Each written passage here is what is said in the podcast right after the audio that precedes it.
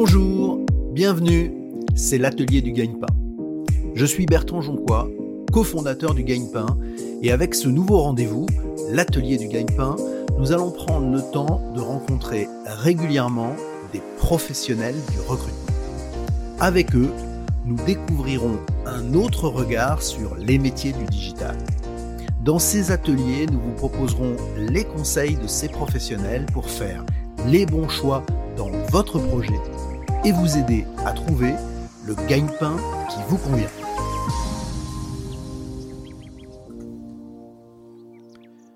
Bonjour et bienvenue, c'est l'atelier du gagne-pain. L'atelier du gagne-pain, c'est l'occasion d'interroger des professionnels du recrutement pour éclairer et conseiller les jeunes qui nous écoutent. Aujourd'hui, nous avons le plaisir et le grand avantage d'accueillir Isabelle Rouen. Bonjour Isabelle. Bonjour Bertrand. Merci beaucoup d'avoir accepté euh, l'invitation du, Gagne-Pain. Euh, comment présenter euh, Isabelle? Isabelle est entrepreneur, présidente de l'Observatoire des métiers du futur. Elle est la créatrice de Colibri Talent, un cabinet de recrutement et d'outplacement. Euh, elle a publié Les métiers du futur en 2019 et a prolongé ce travail d'écriture avec un podcast qui s'appelle également Les métiers du futur. J'ai rien oublié, Isabelle? Oh, il y aurait plein de choses à plein de choses à ajouter puisque je suis également euh, réserviste citoyenne dans l'armée de terre au grade de commandante. Euh, ce qui me permet de contribuer à la direction des ressources humaines de l'armée de terre. Et effectivement, moi, j'aime bien toucher à tout ce qui interpelle sur le futur du travail, le futur de l'emploi. C'est ma grande passion et j'ai la chance de pouvoir illustrer ça de plein de manières différentes. Y compris avec l'armée. Bravo. Y compris avec l'armée, que je salue.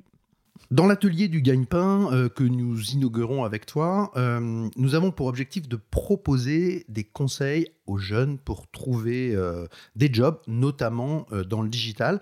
Et si ça te va, j'ai organiser cet entretien en quatre parties. Première partie sur les conseils pratiques, une deuxième sur les conseils un peu plus tactiques, une partie sur les conseils plus stratégiques, notamment qui va s'appuyer sur les métiers du futur, et puis euh, une partie un peu, euh, disons, euh, opérationnelle tout de suite avec le métier post-Covid, qu'est-ce qui va se passer.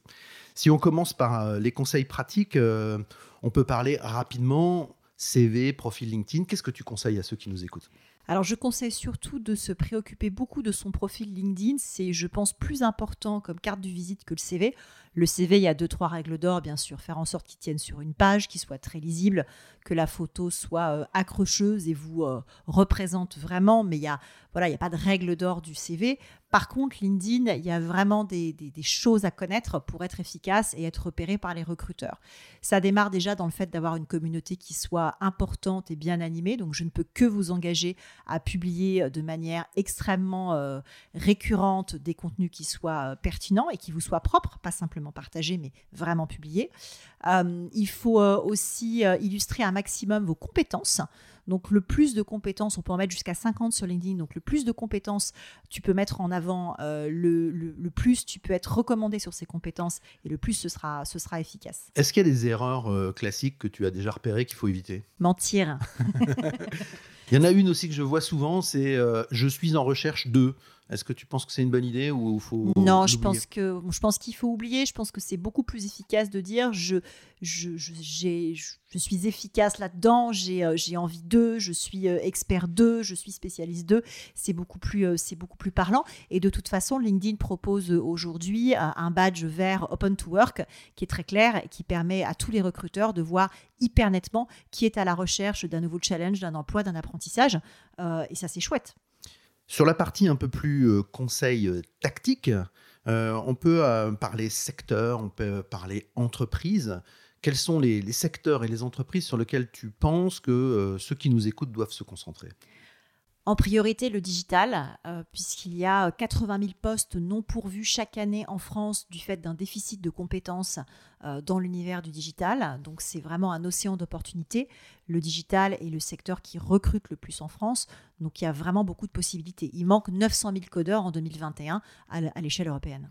Qu'est-ce qu'on peut faire pour répondre à cette offre? Qu'est-ce qu'il faut faire pour répondre à cette offre? Est-ce qu'il faut continuer à se former? Il faut ah regarder attentivement ces offres? Il, faut, il faut se former. C'est-à-dire que tout repose sur, euh, sur la formation et sur la capacité en fait à se former en permanence parce que les métiers, euh, notamment dans le digital, changent énormément. Les compétences techniques sont très volatiles. Donc il faut, au-delà de la formation initiale, être capable de se former en permanence. Et puis le digital, ça prend en surfant, on va pas se mentir.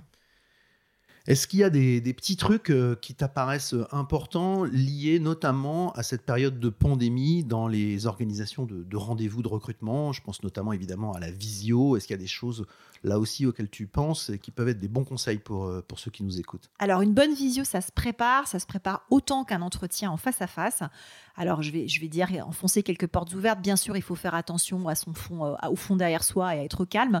Mais euh, un truc aussi qui fonctionne bien en visio, c'est d'essayer de se mettre debout. Parce que c'est très compliqué quand on est en entretien de recrutement de transmettre de l'énergie à travers, à travers un écran. Donc, plus vous vous tiendrez droit, plus vous vous mettrez debout, plus vous mettrez des très jolies chaussures au pied, même si on les voit pas, c'est pas grave, mais le fait d'être dans ces conditions-là mentalement, de faire cet effort-là, je pense que c'est euh, important. Donc vous habillez pas que le haut, mettez les plus belles chaussures que vous avez et rien que ça, ça met, euh, ça met dans l'ambiance un entretien classique en fait. On se prépare comme un entretien classique. On se prépare comme un entretien classique et du coup on a aussi les astuces de l'entretien classique.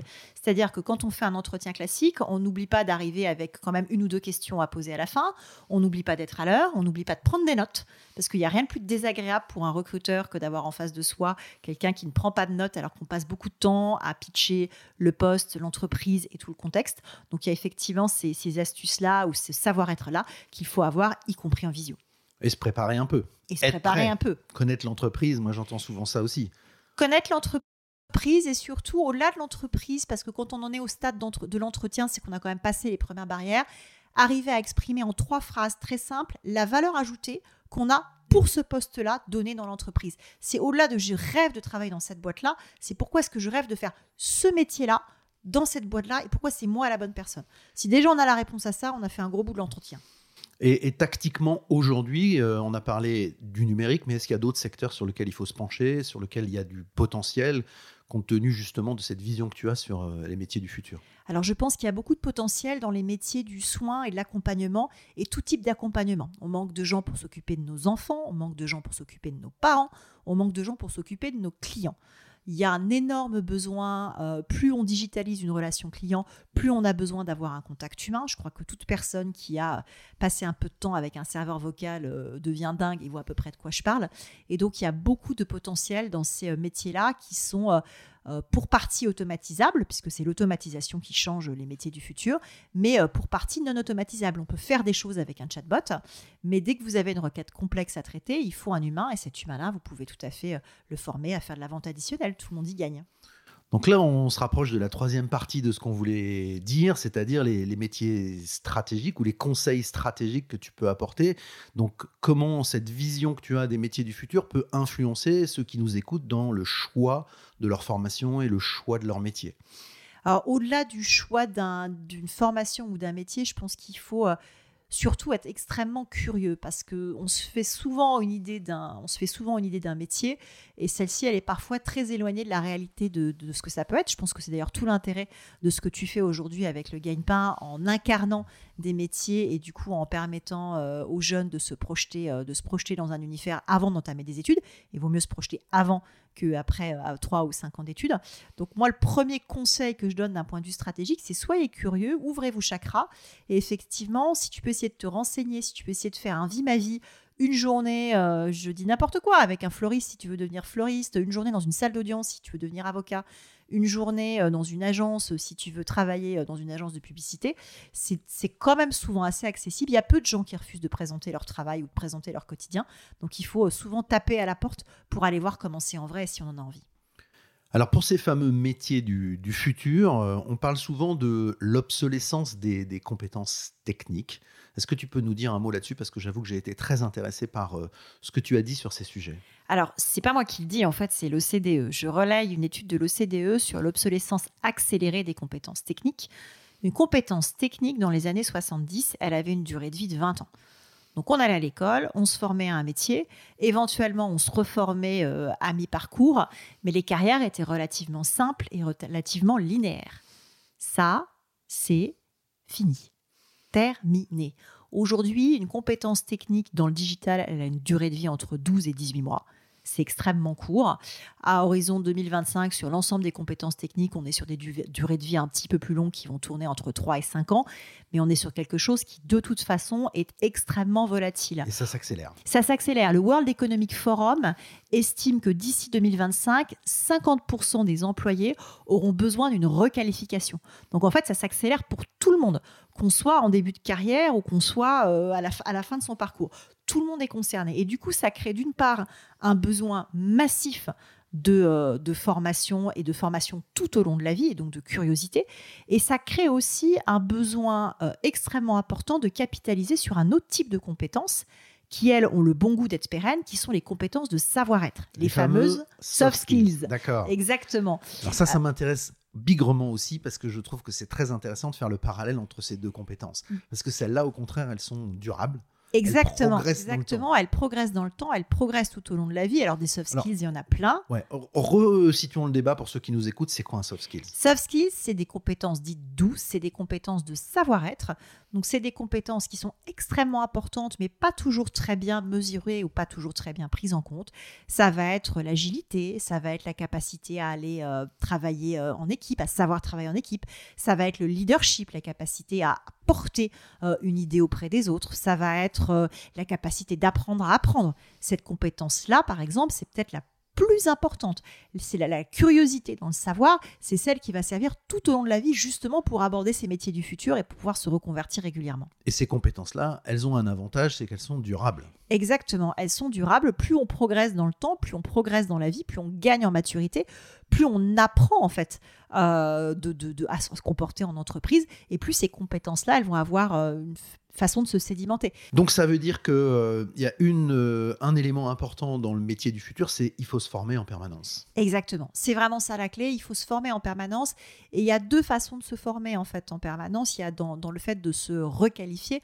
Euh, il y a, genre, je suis désolée, je vais faire un anglicisme, mais il y a, il y a deux façons de se requalifier. Ce qu'on appelle l'upskilling, donc le fait de monter d'un cran en acquérant une compétence supplémentaire, ou il y a ce qu'on appelle le reskilling, qui est là le fait de changer complètement de voie et de changer complètement de métier, ce qui là est un peu plus long et prend souvent 12, 18 mois, 2 ans. Donc il y a vraiment les deux façons de voir les choses qui sont complémentaires. Je n'ai pas trouvé le mot en français euh, pour la requalification qui, illustre cette, nuance. Et ce, cette requalification-là, elle est aussi euh, très au cœur des préoccupations de, la jeune génération. On voit beaucoup de gens qui se reskillent, qui changent de compétences, qui changent de métier, qui se disent je vais faire complètement autre chose. Donc ça aussi, ça fait partie des métiers du futur, de se dire je peux complètement changer d'environnement. ça fait partie des métiers du futur et en fait, je pense que ce qui est clé, c'est de se dire c'est quoi mon coup d'après? Où est-ce que je vais amener de la valeur ajoutée? Où est-ce que moi j'ai envie d'aller? Où est-ce qu'il y a un besoin? En entreprise ou sur le, ou sur le marché. Et du coup, comment est-ce que je prépare ce coup d'après-là? Est-ce que c'est en me formant? Est-ce que c'est euh, en allant chercher un métier un petit peu connexe dans l'entreprise où je travaille déjà? Mais comment est-ce que je deviens euh, toujours plus employable? C'est à chacun d'être acteur de son employabilité. Hein. C'est pas le boulot de votre boss de vous rendre employable, c'est votre boulot. Et il y a dans la même idée euh, l'idée que on va changer de métier plusieurs fois dans sa vie. Donc ça aussi, ça m'a beaucoup intéressé dans ce que tu as écrit, repris. Est-ce que tu peux détailler cette, cette notion-là? Combien de fois on va changer de boulot aujourd'hui quand on est un jeune euh, qui rentre sur le marché de l'emploi? Alors il y a plusieurs sources là-dessus, il y a plusieurs chiffres. Le chiffre le plus bas, c'est un chiffre qui est donné par euh, un chercheur à Harvard qui s'appelle Bob Keegan et qui dit qu'aujourd'hui, on va changer de métier euh, six fois et demi dans sa vie. Et le chiffre le plus haut, c'est celui qui est donné euh, par euh, le World Economic Forum et il tourne de 9, autour de 9 à 10 fois. Donc je ne sais pas où est la vérité entre les deux. Entre 5 et 10. Quoi. Entre 5 et 10. En tout cas, ce qui est certain, c'est que les carrières linéaires dans une seule entreprise où on montait de grade, où on montait de poste très régulièrement, aujourd'hui, c'est plus ce qui est recherché. Et donc, il faut euh, s'apprêter à changer très souvent de métier. Moi, je crois que j'ai changé sept fois personnellement et j'ai 45 ans, donc je suis pas du tout au bout de ma vie, euh, de ma vie professionnelle.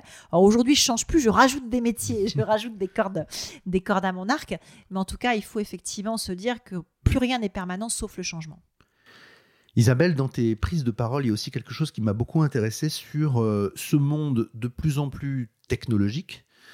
mais en fait, les métiers vont être de plus en plus tournés vers, vers l'humain la relation client, l'écoute consommateur, voilà, ça c'est vraiment un sujet aussi sur lequel j'aimerais bien qu'on s'arrête quelques minutes. C'est un sujet qui doit vraiment intéresser tout le monde. Oui, et puis ça peut être contre-intuitif parce que c'est vrai qu'il y a parfois euh, à bas bruit ou à haut bruit, je ne sais pas, mais l'idée de se dire plus on met du digital et plus on met de l'intelligence artificielle et quelque part on déshumanise les choses, moi je pense pas ça du tout. Pourquoi? Parce que ce qui change les métiers, c'est l'automatisation. C'est ça qu'il faut vraiment avoir en tête. Aujourd'hui, la moitié des heures travaillées en France est potentiellement automatisable d'ici 2022. Donc c'est absolument colossal. Mais ça ne veut pas dire que la moitié des métiers et la moitié des emplois vont disparaître euh, d'ici l'année prochaine, heureusement. 5% des emplois pourraient être totalement automatisés et vont être concernés par une disparition. Et en revanche, 60% des emplois vont être partiellement automatisés, ce qui du coup libère du temps justement pour se pencher un peu plus sur la stratégie, sur les coûts de clients et sur, euh, et sur les besoins de formation. Donc tout l'enjeu, c'est de se dire, enfin, moi je me dis que l'automatisation, c'est plutôt positif. Ce qu'on automatise, c'est souvent quelque chose de, c'est toujours quelque chose de répétitif, c'est souvent quelque chose de pénible. Donc l'idée, c'est de se dire, ce qui est répétitif, je le délègue à la machine, et qu'est-ce que je fais du temps que ça me libère pour être plus efficace dans mon job, pour être plus pertinent dans mon job, et pour être, euh, pour être plus épanoui, tout simplement. Et on en revient quand même à la question de tout à l'heure, qui est, ben, pour faire ça, il va falloir se former. C'est-à-dire que pour changer de métier, pour faire évoluer son métier, il va falloir se former, il va falloir apprendre à apprendre. Exactement. Alors si on passe à la quatrième partie de euh, cet entretien, moi j'avais envie de, m'arrêter aussi sur ce que tu peux apporter euh, à ceux qui nous écoutent sur euh, les suites de ce qu'on vit en ce moment, c'est-à-dire cette, crise pandémique qu'on a, qu'on a pris de plein fouet, qui a quand même considérablement changé le, travail, la relation au travail, notamment avec les, visios, le, télétravail, le management à distance. C'est quoi ta vision de ce qui va se passer dans les quelques prochains mois quand on va euh, réouvrir un peu normalement les entreprises? Alors, je ne suis pas futurologue. Après, je pense que cette crise, elle a eu euh, effectivement des conséquences dramatiques d'un point de vue sanitaire. Elle peut aussi être vue comme quelque chose de positif, en partie sur le monde, sur le monde du travail. Parce qu'effectivement, elle a, elle a rendu possible le télétravail à très grande échelle pour de très nombreux métiers. Ça, c'est très positif dans certains cas parce que ça permet à des gens qui sont, pour certains, éloignés des bassins, de certains bassins d'emploi, pour d'autres, des gens qui sont, par exemple, handicapés, qui ont plus de difficultés à se déplacer, de revenir dans le marché de l'emploi. Après, moi, je ne crois pas au tout télétravail ad vitam aeternam. Je pense qu'on a quand même besoin euh, d'avoir un sentiment d'appartenance à l'entreprise. Je pense qu'on a quand même besoin d'avoir un sentiment d'appartenance à son équipe, de connaître son manager, de connaître ses collègues, d'avoir des discussions euh, dites de machine à café. Donc, je ne pense pas qu'on reviendra euh, au 100% présentiel, parce que les gens quand même ont pris goût à pouvoir en partie travailler de chez eux et que de temps en temps avoir une, journée aussi euh, où on est chez soi, où on peut gérer des sujets de fond sans être interrompu, c'est chouette. Et inversement, je pense qu'on ne sera pas en 100% distanciel, euh, distanciel non plus. Donc c'est un entre-deux qui va se mettre en place. Euh, par contre, ça voudra dire qu'il faut quand même apprendre à télétravailler beaucoup plus. Il faut apprendre à télétravailler et puis il faut repenser les bureaux. C'est-à-dire qu'il y a un moment où les bureaux, on ne va pas aller au bureau juste pour faire des zooms avec des collègues qui sont chez eux, ça n'a aucun sens. Donc il faut avoir euh, une notion du bureau qui devient un espace de travail, on va dire, de co-création et d'espace collaboratif qui va être un, moment et un lieu de rencontre. Je vais au bureau parce que j'ai des gens à y voir et parce que j'ai des temps forts où je me retrouve en, équipe, où je rencontre mes clients. Et je télétravaille de chez moi au calme et ça me permet de faire les tâches de fond que je peux parfois moins bien faire au bureau parce que je suis sans cesse interrompue. Donc c'est là, c'est cette bascule-là qu'il faut faire et je pense aussi qu'on aura un essor de ce qui s'appelle les tiers-lieux. Euh, c'est-à-dire des, lieux qui sont euh, pas votre bureau, mais pas chez vous, parce qu'il y a aussi des gens qui sont quand même en grande souffrance quand ils sont à télétravail, en télétravail à domicile, quand ils n'ont pas un espace agréable pour travailler. Et on voit qu'il se développe de plus en plus de tiers-lieux qui sont euh, proches du domicile, mais qui permettent de travailler dans de bonnes, euh, dans de bonnes conditions. Je pourrais citer l'expérience de la station Saint-Omer, qui est une gare euh, qui, est, qui, est, devenue un espace de coworking et où certains, certains bureaux sont loués notamment par la métropole lilloise pour éviter aux collaborateurs d'avoir à faire le trajet tous les jours. Et le management là-dedans, est-ce que là aussi il y a des remises en cause sur la façon dont on va manager les équipes, pas simplement passer dans le bureau pour vérifier que tout le monde soit là? Alors, au-delà du présentiel, euh, effectivement, du manager, euh, du manager qui check que tout le monde est là, je ne suis pas sûre que ce soit ça le rôle du manager. En fait, ce qui est complexe dans le management à distance, c'est qu'on perd toute la communication, euh, on perd toute la communication informelle. Euh, on ne sent plus, entre guillemets, ce qui se passe dans, dans, dans, la tête du collaborateur, alors qu'on peut le percevoir quand on, est, quand on est dans la même pièce et quand on a des échanges réguliers. Moi, je le vois avec certains de mes clients. Moi, je fais du recrutement. Et effectivement, j'ai des clients qui me disent, il faut que vous m'aidiez à recruter sur tel et tel poste parce que j'ai eu des démissions que je n'attendais pas du tout. C'est vrai que le manager n'avait pas perçu le fait qu'il avait en face de lui un collaborateur qui était en train de se désengager et de chercher, euh, et de chercher ailleurs. Là où il l'aurait probablement vu s'il y avait eu des, temps partagés euh, en présentiel. Est-ce qu'il y a d'autres choses que tu vois suite à cette période de pandémie qui sont importantes à intégrer par rapport à la vie euh, et au travail pour, pour les jeunes qui nous écoutent? Moi, je vois surtout une accélération incroyable. Tu vois, quand j'ai écrit le bouquin, euh, je l'ai écrit en 2018, il est sorti en 2019, je l'ai écrit avec cette fameuse perspective de, de 2030 et euh, du chiffre de l'Institut du futur qui dit qu'en 2030, quand on est actuellement en train de se former, dans 85% des cas, le métier qu'on euh, effectuera n'existe pas encore. Et en fait, ce prisme de 2030, qui était pour moi, quand j'ai écrit un horizon à 10-12 ans, il y a des choses qui sont en train de se passer maintenant. On est en 2021. Donc en fait, il y a une espèce d'accélération de la transformation des métiers, du travail, du lien distanciel présentiel euh, et de la digitalisation qui est phénoménale parce qu'en en fait, il y a un moment où euh, le 17 mars 2020, on a dû tous y aller euh, à marche forcée. Merci Isabelle. Est-ce que tu souhaiterais ajouter des choses pour, encore une fois, accompagner ceux qui nous écoutent dans la recherche d'emploi, dans la recherche de métier, dans, dans ce qu'il faut qu'ils fassent pour être le mieux dans leur métier de demain? Soyez heureux dans votre métier de demain, soyez curieux, soyez agile, rencontrez des gens. Rencontrez des gens en dehors de votre cercle habituel, en dehors de l'entreprise où vous faites votre stage ou votre alternance. Essayez en fait d'avoir un maximum de champs des possibles ouverts parce que c'est ça qui, vous rendra extrêmement employable. J'aime beaucoup cette idée de être curieux pour conclure parce que je pense que c'est un sujet majeur. On a besoin de curiosité sur tous les sujets. Tout à fait. Merci beaucoup Isabelle. Merci Bertrand.